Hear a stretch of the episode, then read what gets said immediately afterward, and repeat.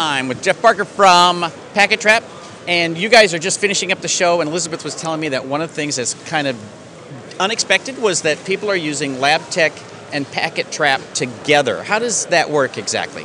So, uh, you know, uh, we, we've run into a whole bunch of uh, partners at this show that are using both products, you know, for the for the best parts of that. And so we found that a lot of our partners are using LabTech for monitoring servers, workstations, and for the scripting.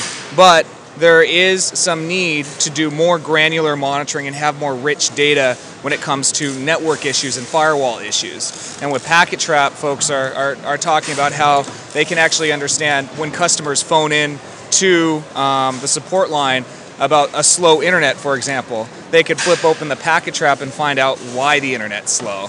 You know, for, for issues like, you know, uh, employees are, are streaming Netflix or you know downloading BitTorrents, etc. And where do you get that information? Do you have to have a certain firewall, or how, how do you know that?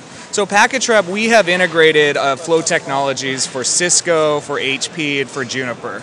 Um, with their, their flow technology. So it allows us to break down the network traffic and then gives, again, rich uh, graphic information about what are the top applications that are flowing through the networks, conversations, domains, endpoints, and protocols. So that's all at one layer, but what about a little bit lower? What if there's an issue with the hardware? Will you pick that up, or is that something that you expect another tool to do?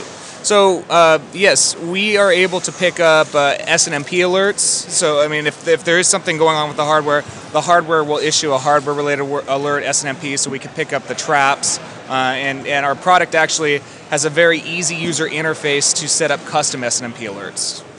Very cool. Well, thank you for your time. I promise this was not going to be a 27 minute interview, and it is not. Thanks a lot, Carl.